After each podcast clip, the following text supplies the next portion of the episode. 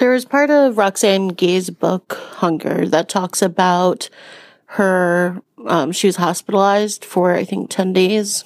And she talks about how uncomfortable she was and the humiliation and all of it.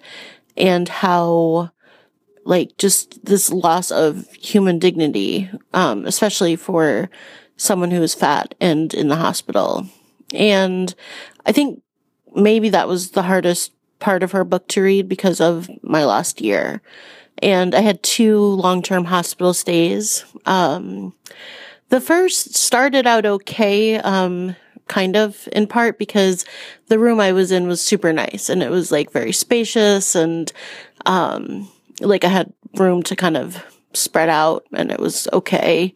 It was still not a great experience, but it was, had I known what my next experience was would be, I would have probably treasured that experience compared to the other 2. The second, I was transferred from that hospital to a much larger hospital, ironically, and that was a terrible experience. There was literally no room for me to even be able to maneuver out of my bed. Like, if I got out of my bed, I was like squished up against the wall. And not just because I'm fat, because there was just that little room.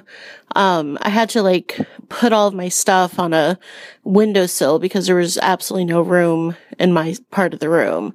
Like the bathroom was super small. It was like everything was uncomfortable about, being there. And then when I had my 9 tumors removed, I was in a hospital up in New York, and that was traumatic in so many ways. Like I feel like I lost my dignity. Like looking back on it, it's just so hard to think about because, I don't think I've gotten over the loss of dignity. Like I was treated, I don't know if I was treated worse because I was fat or it was just, I was so uncomfortable because of my fatness. But it was a traumatic and horrifying experience.